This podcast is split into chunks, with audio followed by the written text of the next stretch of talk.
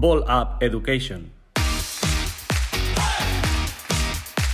Hola, ¿qué tal? Y bienvenidos a Ball Up Education, el proyecto educativo y deportivo que acompaña a jugadores y entrenadores de baloncesto. Nosotros seguimos aquí movidos por el motor de conseguir un ambiente deportivo mejor. Ese es nuestro propósito y es el camino que hemos elegido, un camino que no podría recorrer al ritmo que quiero y con la dirección que me gustaría si mi compañero Víctor Barroso. ¿Qué pasa, Frank? ¿Qué tal? ¿Cómo estás?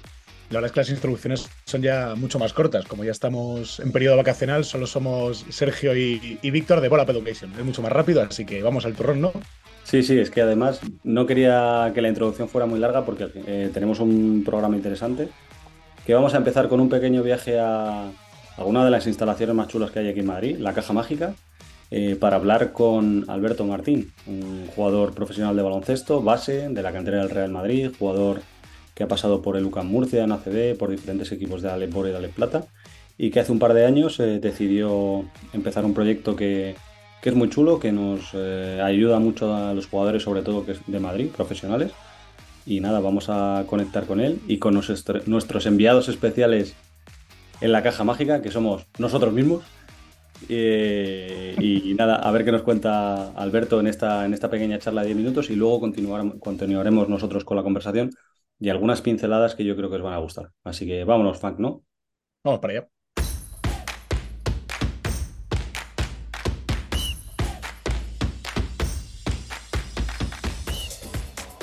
Bueno, pues nos hemos venido de excursión a la Caja Mágica a contaros una historia diferente, especial. Y estamos con Alberto Martín, eh, propulsor del proyecto Beyond You para jugadores profesionales de baloncesto y eh, bueno, es un proyecto diferente que lleva ya un par de años de, existencia y lo que le quiero contar a Alberto, preguntar, es eh, cómo te sientes, Alberto, después de, de, iniciar este proyecto, llevarlo a cabo, sabiendo que contribuyes y ayudas a muchos jugadores. No sé si estás creciendo como persona a la vez que como jugador. Sí, bueno, creo que al, empezar cualquier proyecto, ¿no? Vas aprendiendo muchísimo. Creo que, que, bueno, que todo esto, pues para mí, individualmente está siendo un aprendizaje diario. Al final llevo un año de, de conversaciones de, con todo el mundo para, para poder luchar por, por, que este proyecto vaya saliendo adelante y creo que, que bueno, que te, te vas dando cuenta cómo funciona la gente, cómo funciona este mundo y eso también te hace a ti eh, aprender diariamente, ¿no? Saber los errores que cometes eh, y para mí pues está siendo un, un aprendizaje eh, espectacular.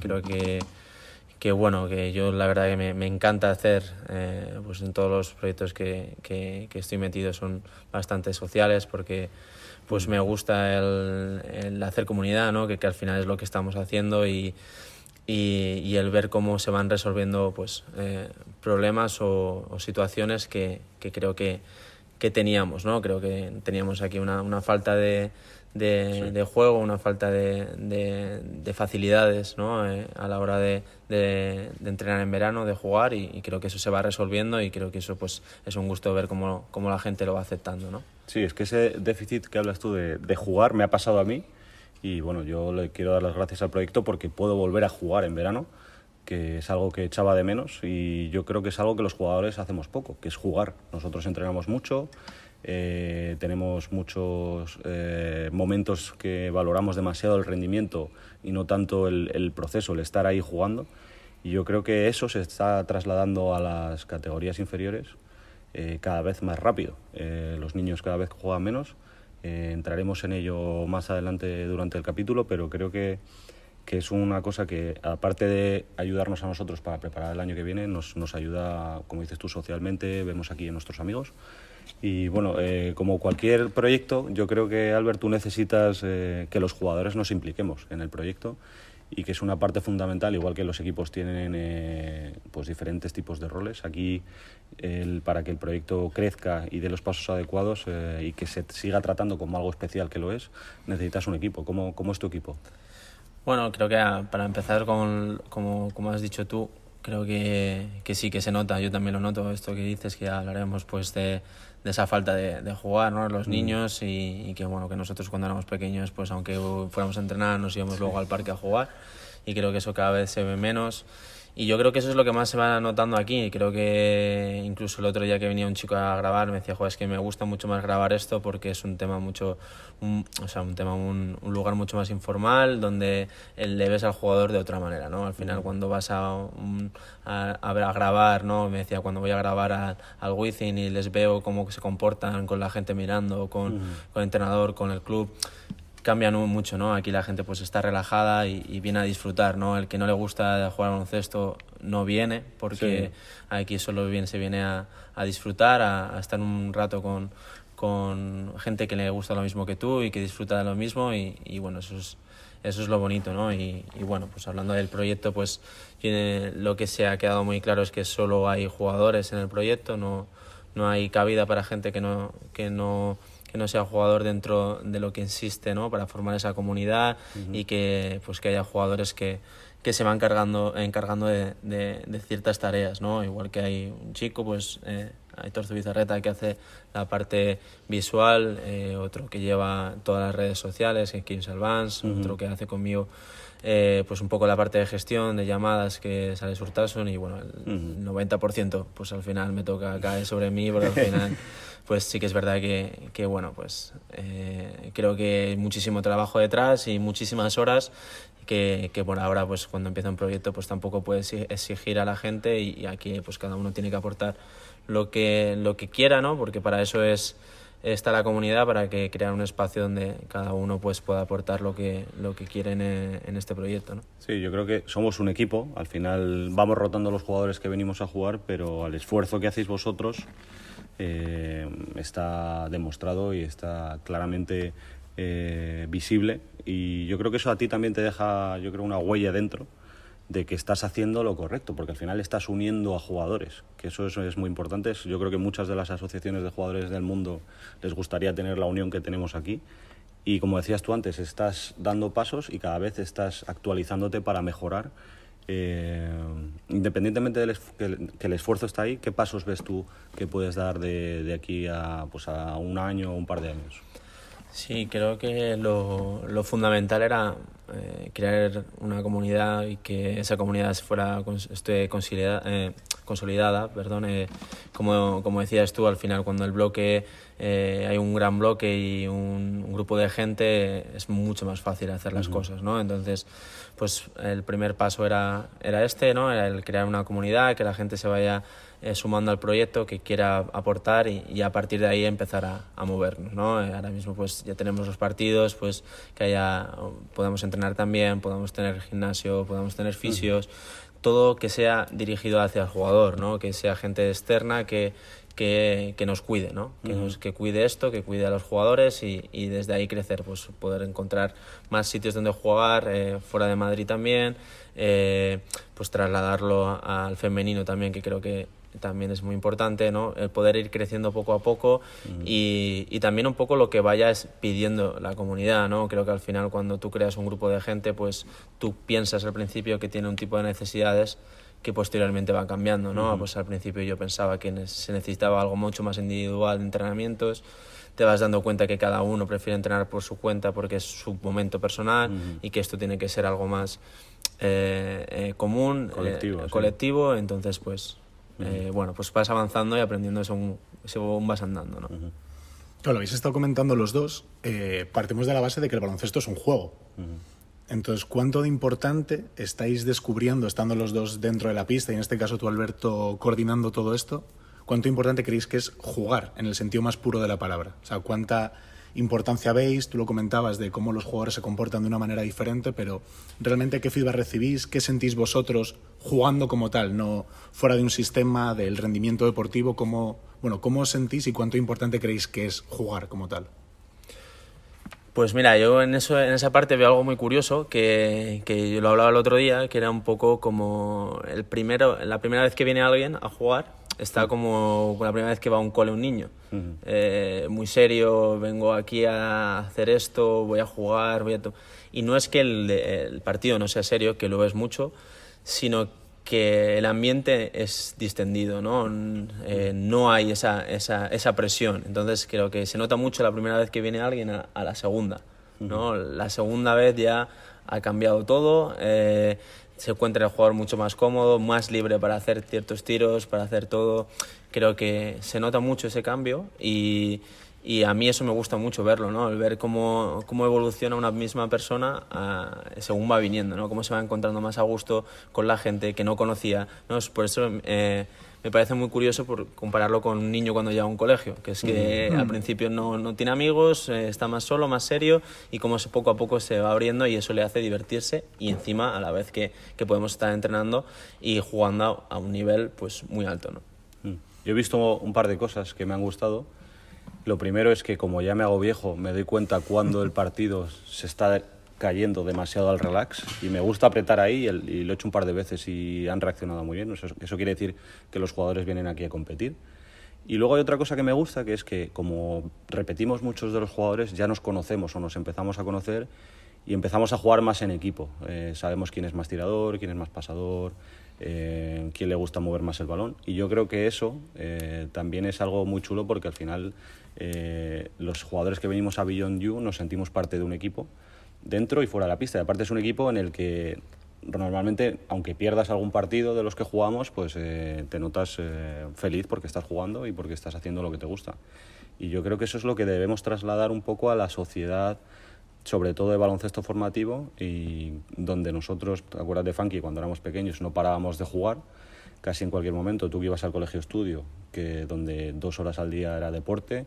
Yo tenía la suerte de tener una canasta en casa que, a la que bajaba todos los días y estamos un poco cayendo en, la, en una ola en la que solo se entrena, solo se compite y que los niños eh, les cuesta encontrar sus ratos para, para jugar a lo que sea. Sí, sí, sí. el gran problema es que a medida está todo tan profesionalizado tan pronto y tan enfocado al rendimiento, a la competición, a ganar, al partido el fin de semana, que el niño muy pronto se olvida de ese niño que era cuando empezaba a jugar, que es justo lo que decía Alberto, que creo que es clave, ese reencontrarte con esa ilusión que te hace hacer algo por primera vez, jugar en el sentido más puro de, sí, voy a competir, pero es un juego, o sea, no es no me estoy ganando un salario como puede ser vuestro caso, no estoy compitiendo por ser campeón de la liga de lo que sea, entonces, recuperar esa ilusión por el juego como tal va a hacer que luego todo lo demás vaya, bueno, se vea mejorado. O sea, el, se va a mejorar la competición, el rendimiento, que haya más jugadores, que haya más ilusión, porque al final es el motor de todas estas cosas.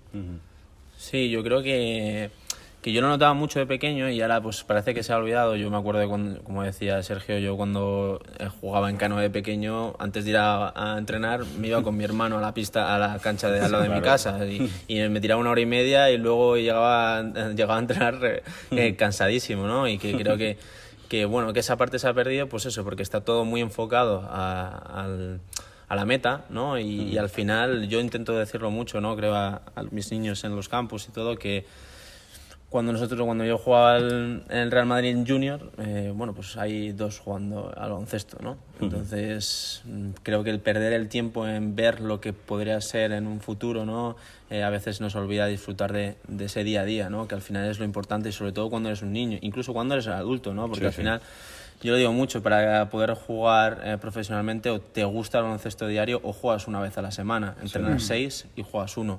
Si no te gusta, lo vas a pasar mal, te vas a frustrar, lo vas, va a ser distinto. Si no disfrutas el ir cada día a entrenar y, y jugar, mm, al final el partido va a ser un día, ¿no? Y eso es un poco nosotros lo que aquí vemos, ¿no? Que aquí no, hay un, no hay un final, no hay un día de partido. Aquí pues vienes, juegas y juegas lo que quieras jugar, ¿no? Y eso sí que se nota, esa, esa ilusión, ¿no? Pues es distinta. Y lo, decía, lo decíamos nosotros en palabras de Ricky, que Ricky cuando pasaba algún momento así de, bajón, de frustración, eh, se acordaba de cuando estaba en la peña jugando de niño. Y yo creo que aquí lo que hace el proyecto lo más bonito es que despierta al niño que empezó a jugar que dentro de nosotros y sale aquí, nos lo pasamos bien, se ve muchas risas, se ve competición. Eh, pero yo creo que lo, máximo que sacamos es, primero, conectar con amigos que hace tiempo que no vemos, eh, jugar con otro tipo de jugadores con los que a lo mejor no tendríamos la oportunidad de jugar y luego competir y pasarlo bien en defensa, en ataque, compartiendo el balón y yo creo que eso es gracias al proyecto de Alberto y cómo están dando los pasos. Así que nada, muchas gracias por atendernos en la caja mágica eh, y nos vemos eh, cuando quieras.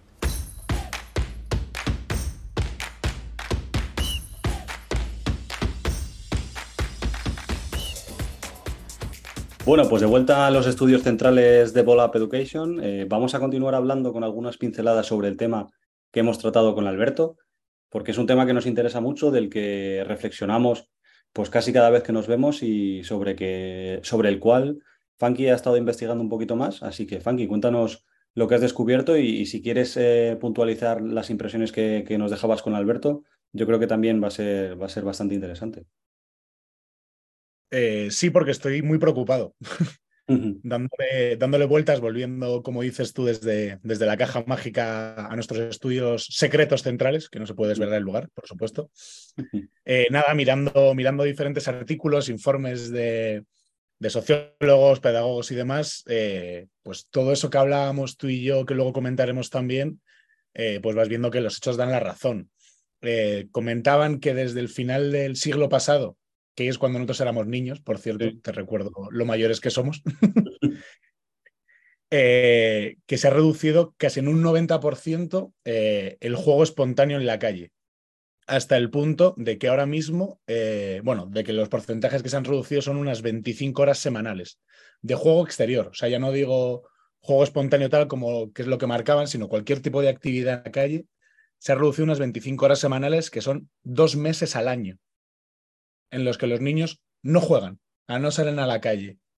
Otro dato que me ha dado mucho miedo es que eh, para el 80% de los niños su principal entretenimiento es la televisión como tal. O sea, ya no hablo de videojuegos, sino llamo televisión, una tablet o lo que sea, pero el estar consumiendo un programa, una serie eh, entre niños menores de 14 años, para el 75% de ellos.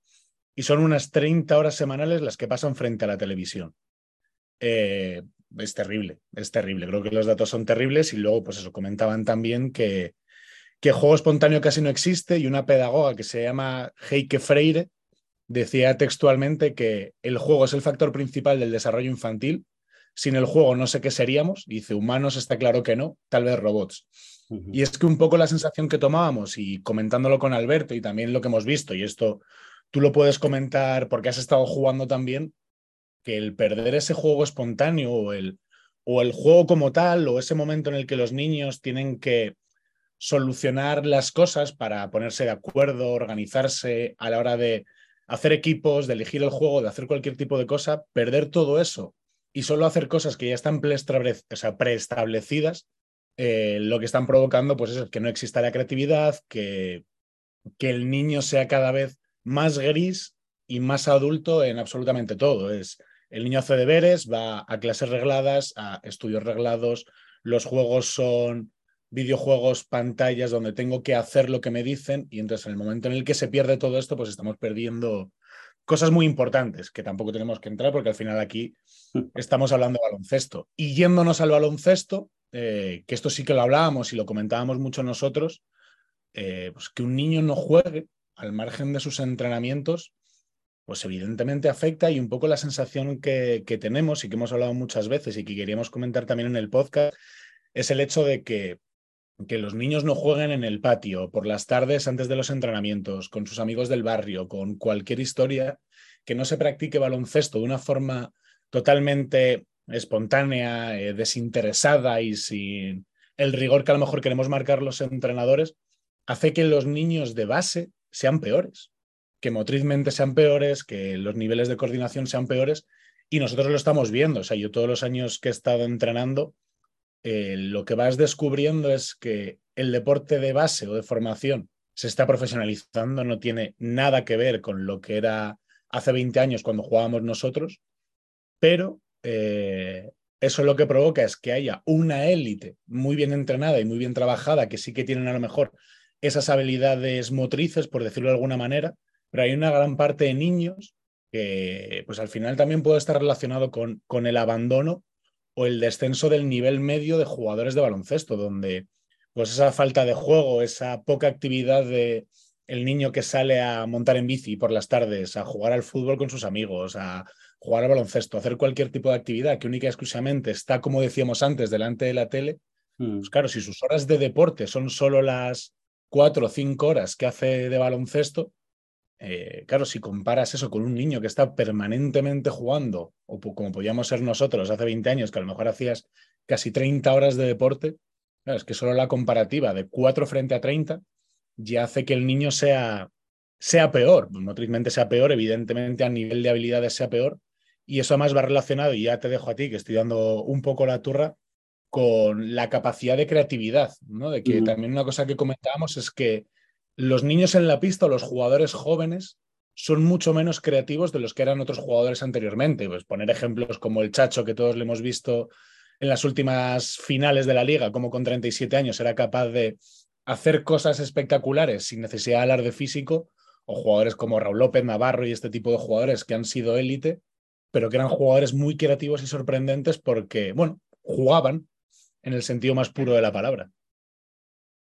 Bueno, eh, estoy bastante de acuerdo con, bueno, con todo lo que has dicho y me, ha dejado, me ha ido pisando ideas que tenía que apuntadas en la libreta, lo cual está bastante bien porque justo me estaba escribiendo mientras hablabas que de los pocos jugadores que yo creo que juegan al baloncesto eh, con, el, con el sentido que tiene la palabra jugar que estamos dando ahora es el Chacho. Luego se me ocurría Rudy, que él juega al baloncesto de otra manera, pues mucho por anticipación, por eh, tomar riesgos defensivos, eh, no se pareba siempre al rebote. Bueno, yo creo que es un trabajo que sabe que lo tiene que hacer por el equipo, pero al final es su forma de jugar. Y justo para lo de la creatividad que comentabas, eh, para favorecer el crecimiento de, y afianzar el hacer cosas nuevas, hay que descubrir, hay que probar. Y yo me acuerdo mucho, yo tenía mucha suerte y siempre lo digo, que tenía una canasta en casa y yo con mi hermano pequeño jugábamos a hacer las 10 mejores jugadas de la NBA. Y entonces eso era la mayor flipada que nos podíamos encontrar. Pues pasé por la espalda contra la pared, eh, ahora tiro contra el tablero y te la paso en el aire.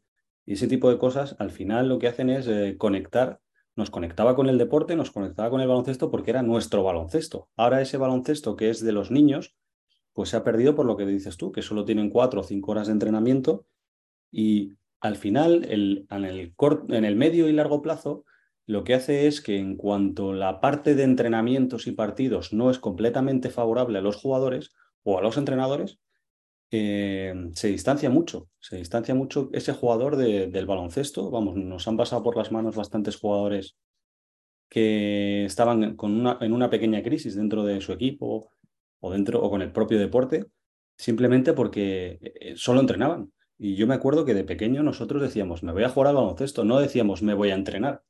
Decíamos, me voy a jugar al baloncesto y luego por la tarde a lo mejor tenías un entrenamiento, pero básicamente lo que hacíamos era jugar. Y nosotros, los que somos ya adultos, creo que somos bastante culpables de, si no por decir completamente culpables, de lo que está sucediendo, porque depende de la importancia que le demos al jugar y depende de la importancia que le demos a los entrenamientos y a los partidos, esa es la importancia que le van a dar los niños. Y hay algunos padres que apuntan a sus hijos a deporte por salud, por diversión, pero hay otros que les apuntan y les, y les presionan para que consigan cosas, para que sean, eh, para que persigan un sentimiento de, de, sentirse mejor, de subir a un pedestal, de ganar un trofeo, de ganar una copa, que al final es por lo que jugamos, por ganar partidos, pero esos sueños se pueden romper muy fácilmente si la otra parte de jugar no, no está presente. Y yo creo que, bueno, lo hemos comentado con Alberto y lo comentamos ahora de nuevo, eh, el número de horas que jugábamos nosotros a lo que fuese era eh, infinitamente superior. Bueno, has dicho tu 90%, pues me lo creo completamente. Y, yo creo que tenemos que hacer un esfuerzo los, los padres de los niños y los que pertenecemos al mundo del deporte formativo, porque invertir algo más de tiempo en los entrenamientos que sea más para jugar, más que para enseñar. Y lo último que puedo decir es que eh, se ven ahora muchos entrenadores y entrenamientos de, de recursos técnicos, de recursos tácticos sobre todo, los jugadores ya, muchos juegan, muchos equipos de categorías cada vez más bajas juegan sistemas en vez de jugar libre y espontáneo. Y yo creo que esa es la tendencia que está marcando ahora con la que contra la que tenemos que luchar, porque al final yo entiendo que es más difícil enseñar a jugar al baloncesto que poner un par de sistemas y que ya eh, se autogestionen ellos mismos, pero bueno, yo creo que va todo unido, sobre todo porque cuando cambias de equipo, y si tú has estado en un equipo, por ejemplo, ponte que has estado en el colegio María de no sé cuántos y has estado jugando tres sistemas y te cambias de equipo por lo que sea, si solo sabes jugar esos tres sistemas, no sabes jugar al baloncesto. Yo creo que los entrenadores deben hacer un esfuerzo por enseñar a jugar, más que por enseñar a hacer unas lecturas de unos sistemas en concreto, sobre todo en, etapas de formación. Así que, bueno, si quieres decir algo más, Funky, y lo cerramos.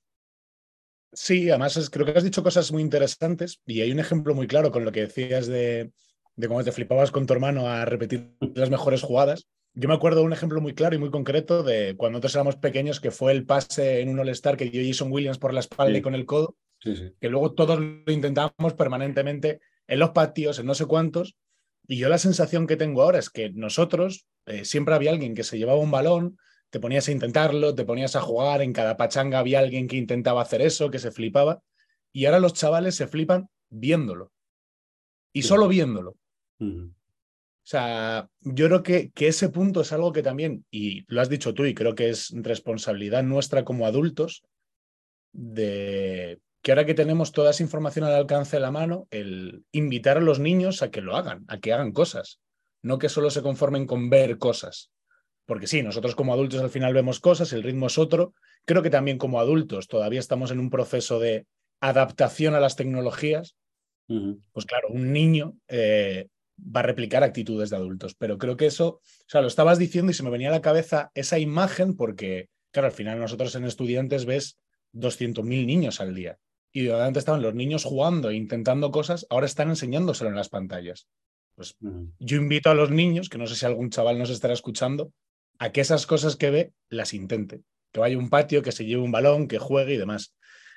¿Cuál es el problema de todo esto? Voy a, simplemente dar tres detalles para no seguir rondando, o sea, dando vueltas sobre lo mismo. Eh, claro, el problema es que los entrenadores siempre tenemos la sensación de que tenemos poco tiempo para entrenar, siempre nos falta tiempo. Si el niño no juega y tenemos que invertir tiempo en que el niño juegue, perdemos tiempo de entrenar. Si el niño no juega y no es espontáneo y no tiene esas habilidades motrices o de creatividad o como lo queramos llamar, eh, Claro, nosotros como entrenadores, que por regla general somos cortoplacistas y siendo críticos con nosotros mismos, creo que entrenamos en general regular.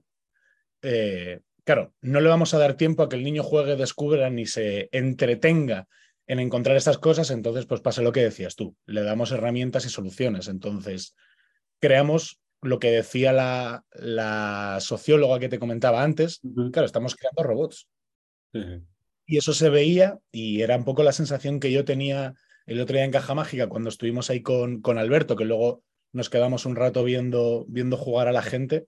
Claro, que hay gente que no sabía jugar de manera espontánea. O sea, sabía jugar a lo mejor solo con el balón en la mano, porque tenían talento, evidentemente, eran capaces de hacer cosas, pero en el sentido de jugar al baloncesto, de implicar a más gente, no eran capaces. Entonces, pues era, era un dato sorprendente. Eh, influye eh, todo el tema de los padres, evidentemente, pero creo que influye también la sociedad. A mí me sorprende mucho y ahora estoy viviendo en una especie de urbanización donde hay cuatro bloques y en todas las zonas comunes pone que está prohibido jugar a la pelota. O tú vas por la calle y donde antes había niños jugando a lo que sea, ya no hay niños en la calle. Hay pocos niños, a lo mejor ahora en verano que han terminado los colegios un poco más, pero es raro ver por las tardes a niños en parques jugando.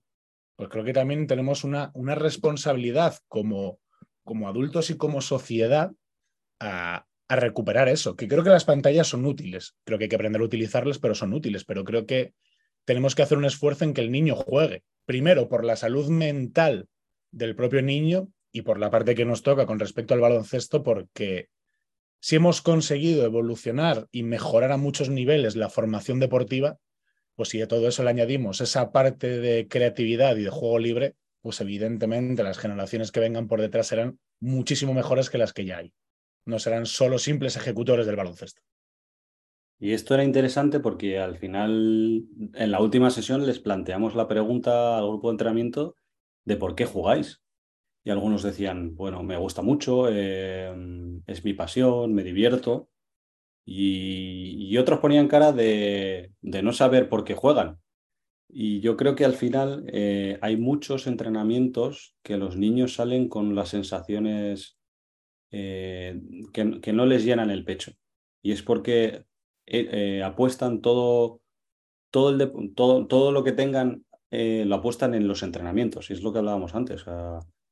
Nosotros cuando estábamos en el estudiantes, yo seguía jugando en mi canasta. Em, seguía jugando en el recreo del colegio, en el colegio San Agustín. Eh, creo que era el único de segundo de bachillerato que jugaba al baloncesto todavía en el recreo. Eh, pero porque me gustaba, me gustaba y era mi tiempo de, tirarme unos tiros, de incluso de conectar con, con lo que me gustaba y, y al final, bueno, me sorprendió que, que, no supieran muy bien por qué jugaban, porque yo tenía muy claro por qué, eh, por qué jugaba de pequeño y yo les dije al final, jugáis porque no hay nada mejor que jugar. Y decían todos, sí, sí, es verdad. Lo que pasa que a veces eh, la presión es tal por parte de cada uno, eh, la, la, exigencia para jugar casi perfecto, para saber dominar casi cualquier faceta del juego, les hace que el disfrute sea mínimo. Y yo les decía que, que vale, que hay que ser exigentes, pero que, que hay que aceptarse a uno mismo como, como soy y si hay algunas cosas que me cuestan más, sobre todo las nuevas, pues hay que, tienes que darte tiempo porque solo con el tiempo y repetición se acaban dominando las cosas nuevas. Em, ha sido un grupo muy interesante, hemos hablado de cosas muy interesantes y me había apuntado dos para compartir aquí en el podcast. La primera de ellas es que hemos hablado de, no de, los, de hábitos en general, sino de malos hábitos que tenían algunos de los jugadores, incluso nosotros compartíamos alguno. Yo compartí, por ejemplo, que a mí eh, me costaba a veces adaptarme a las decisiones incorrectas de mis compañeros y perdí a veces algún segundo jugando, entrenando para, para asumir que eso había pasado, aunque en mi cabeza no se pudiera entender. Y bueno, los, los chicos decían cosas interesantes, pues como aceptar errores y fallos. Eh, el, mal hábito era que no eran capaces de aceptarlo. Eh, el querer jugar perfecto, eh, desconexiones durante el juego, que al final está todo bastante relacionado. Decía otro chico, llegar justo a entrenar. Y, nosotros decíamos, pero ¿por qué llegas justo a entrenar si puedes llegar bien? decía, bueno, vivo cerca, pero llegaba justo. Y bueno, ¿de quién depende eso? Pues ya lo sabía, de quién dependía. Y había otro chico del grupo, que quizás era el que más talento tenía, que decía, yo es que me acomodo a lo que haya que yo le decía, si tú entrenas con Kyrie Irving, ¿entrenarías al nivel de Kyrie Irving? Sí, decía, sí, sí. Y si entrenas con alguien que es mucho peor que tú, ¿entrenarías al nivel de, ese, de ese otro jugador? Y me decía, pues seguramente sí. Y bueno, esos son el tipo de cosas que si no eres consciente es difícil de manejar, pero una vez eres consciente, yo creo que la responsabilidad individual que tienes como jugador pues te hace corregir eso. Y lo último así interesante de los malos hábitos aparte de los pensamientos negativos que puedes tener uno mm, durante el entrenamiento, que te pueda eh, llevar a enlazar fallos, hablaban de que em, a veces cuando llegaban al banquillo después de una sustitución, eh, se desconectaban del partido. Y el banquillo es un momento muy bueno para descansar, les comentábamos nosotros, no para desconectar, que es muy diferente eh, descansar la mente, descansar el cuerpo, pero sin desconectar del partido porque para saber lo que pasa, porque al final lo que están jugando son tus compañeros, porque si vuelves a entrar al partido y no te lo esperas, no vas a entrar bien al partido.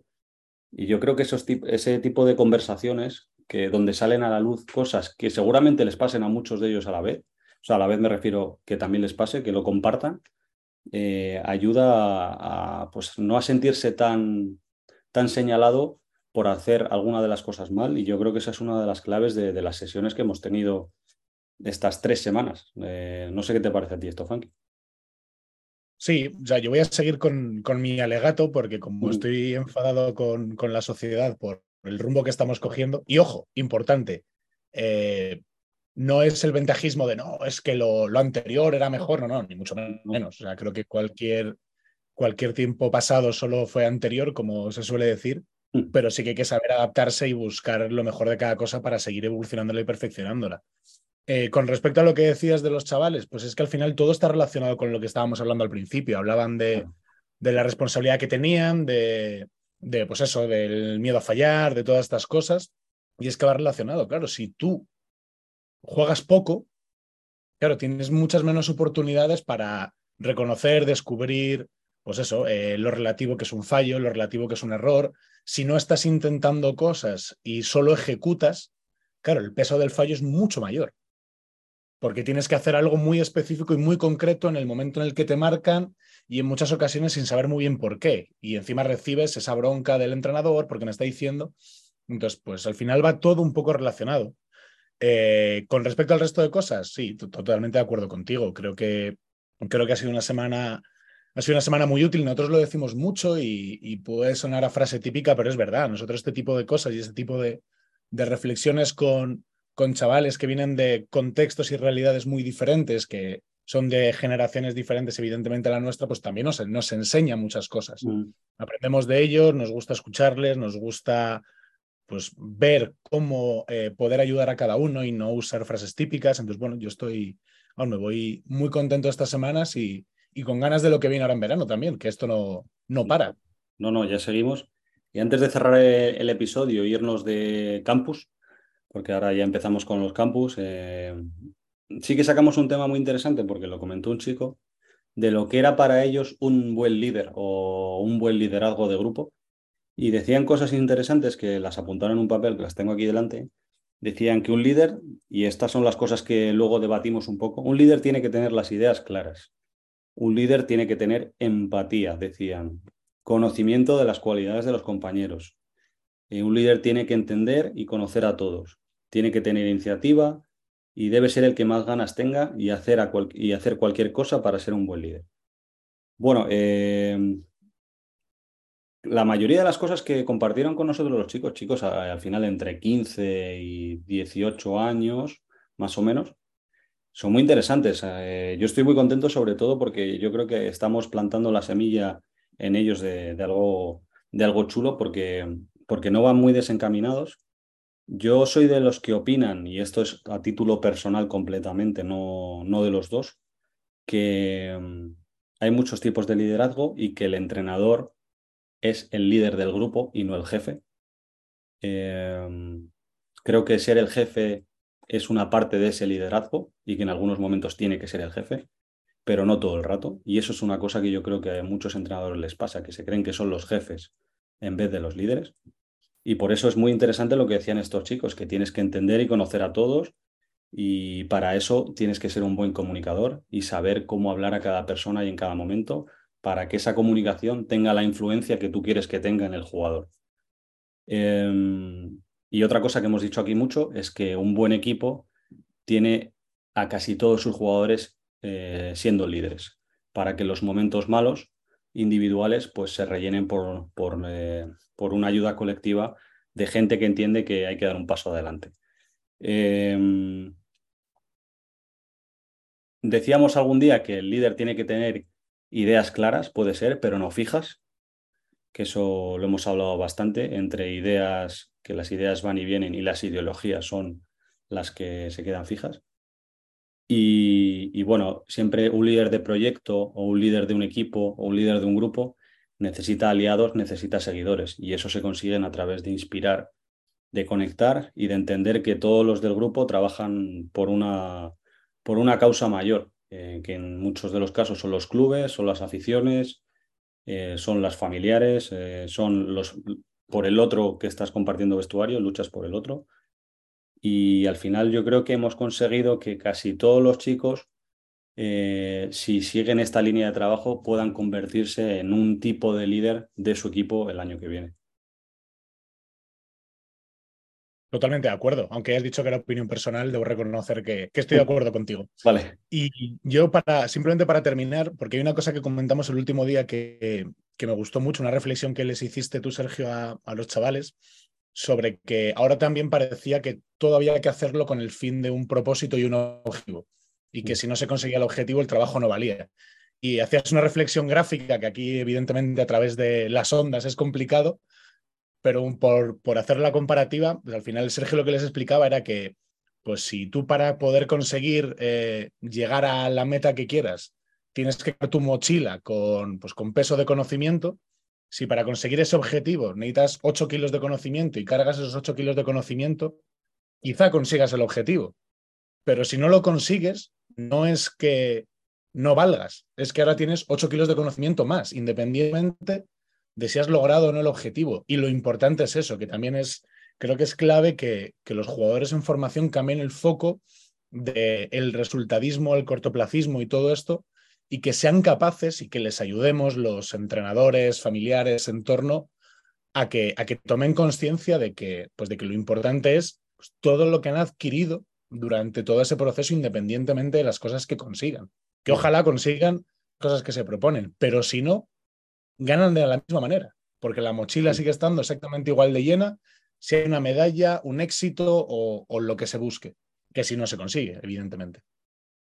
Porque si empezamos a medir a la gente por los que se han subido al pedestal por quedar primeros y los que no, hay mucho esfuerzo que se tiraría a la basura y eso es lo que no hay que hacer.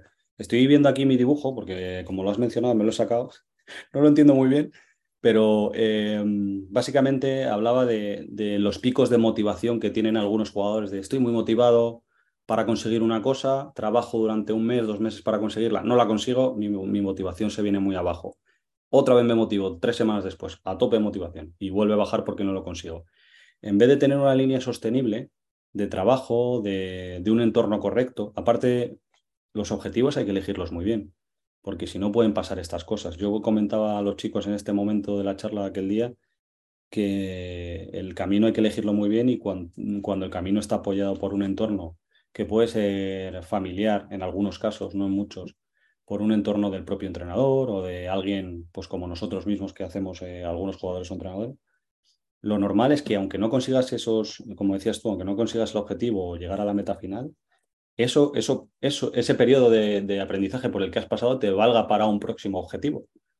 Y yo creo que eso es con lo que se tienen que quedar los chicos que han venido estas, tres semanas, eh, con los chicos que están temporada tras temporada jugando al baloncesto eh, y que si al final pues tienen eh, em, algún contratiempo o alguna cosa que va en contra de lo planeado, en lo que ellos tenían planeado, como por ejemplo que me corten de un equipo que hacer una prueba para un equipo que no me cojan, eh, jugar menos tiempo, bueno, todo ese tipo de cosas, em, que, no, que no varíe más de la cuenta la motivación. Obviamente entendemos que es un, que es un rollo que te corten de un equipo en el que quieres estar, que no te dejen estar en ese equipo, pero no se acaba el mundo. A mí eh, me han cortado de una selección, de otra me he lesionado, eh, en el Madrid no, me, no quisieron que me... Bueno, hay muchos ejemplos que han llevado en mi vida que, habiéndolos gestionado más o menos bien, me han, llevado a tener una carrera deportiva. Y yo siempre les digo, y cuando hemos tenido aquí alguna charla con algún padre, eh, esto es muy largo y al final va de, pasárselo bien, aunque nos repitamos, y va de jugar. Y al final todos los que estamos metidos en este mundo y los que se lo toman muy en serio, para mí no son de fiar, estamos porque nos gusta el baloncesto. Y el que está aquí como medio obsesionado pero que no se lo pasa bien, yo le recomiendo que se salga. Porque no, no es que se lo pase mal él, es que va a infectar a, los demás. Que eso, eso es lo que tenemos que evitar. Que hacer del baloncesto un lugar donde los niños puedan jugar, los adultos podamos disfrutar de cómo juegan los niños y del baloncesto profesional, pues eh, animar, apoyar a nuestros equipos y entender que los jugadores profesionales pues tienen también sus intereses sus preocupaciones, eh, que son personas que están haciendo un deporte con el que se gana la vida. Y bueno, yo creo que al final, si todos hacemos un esfuerzo por entender, los, lo, principal que hablábamos hoy, los niños acabarán jugando más al baloncesto. Chapo. pues nada más. Eh, cerramos la etapa de Madrid, eh, nos vamos a Benidorm primera semana de Campus Llorente con el club de Benidorm, que al que le agradecemos mucho la, colaboración. De Benidorm nos vamos a Santander, Astillero, y vamos, nos esperan tres semanas. Bueno, Funky, tú tendrás un impasse porque vas a ser el tío más erudito del campus a la vuelta. Y, nada, nos eh, intentaremos grabar lo antes posible para contar qué tal va el verano y para contaros nuestras reflexiones sobre, sobre el campus, sobre lo que vemos, sobre las tendencias de, los jugadores, sobre alguna cosa que nos esté pasando a nosotros, que al final también yo creo que es interesante. Si hay novedades del futuro, también podemos contar eh, de la próxima temporada. Así que nada, eh, gracias por estar ahí. Cerramos esta temporada que ha sido súper guay y nos vemos durante el verano seguramente, ¿no, Funky? Sí, vamos a por ello. Venga, pues nada, un abrazo para todos y gracias por estar ahí.